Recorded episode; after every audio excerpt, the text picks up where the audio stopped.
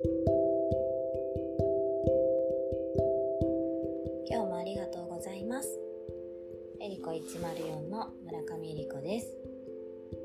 今日はあのご質問をいただいたのでお答えいたします。えっ、とペンネームがないのでインスタからご質問いただいたんですけれどもご質問の内容が新しいことを覚えたり物忘れするレベルが以前と違うと実感している50代です。何かありますか？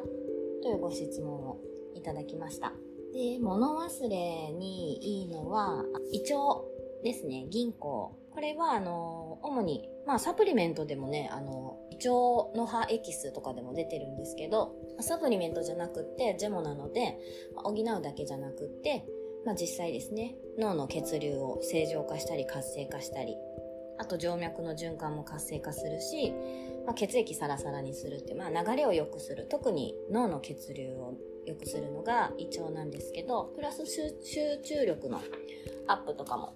いいです、まあ、脳細胞を強化したりとか神経の伝達を向上させたりするので、まあ、本当に、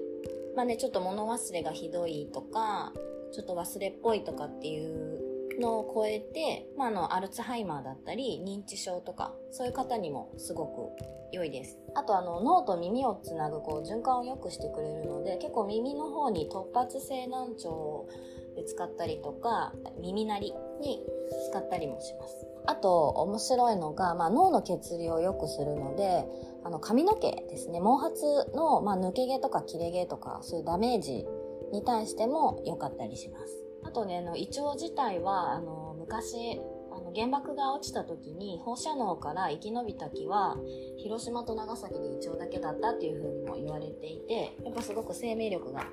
強い植物でもあります。で、私のおすすめとしては、それと、あの、一緒にローズマリーを合わせるといいんじゃないかなと思っています。ローズマリーの方は、あの、前にも何回もお伝えしてるんですけど、まあ、競争作用、副腎を活性化してくれる作用もあって、競争作用もあるんですけど、プラス、あの、活力アップもあって、えっ、ー、と、あと集中力とか、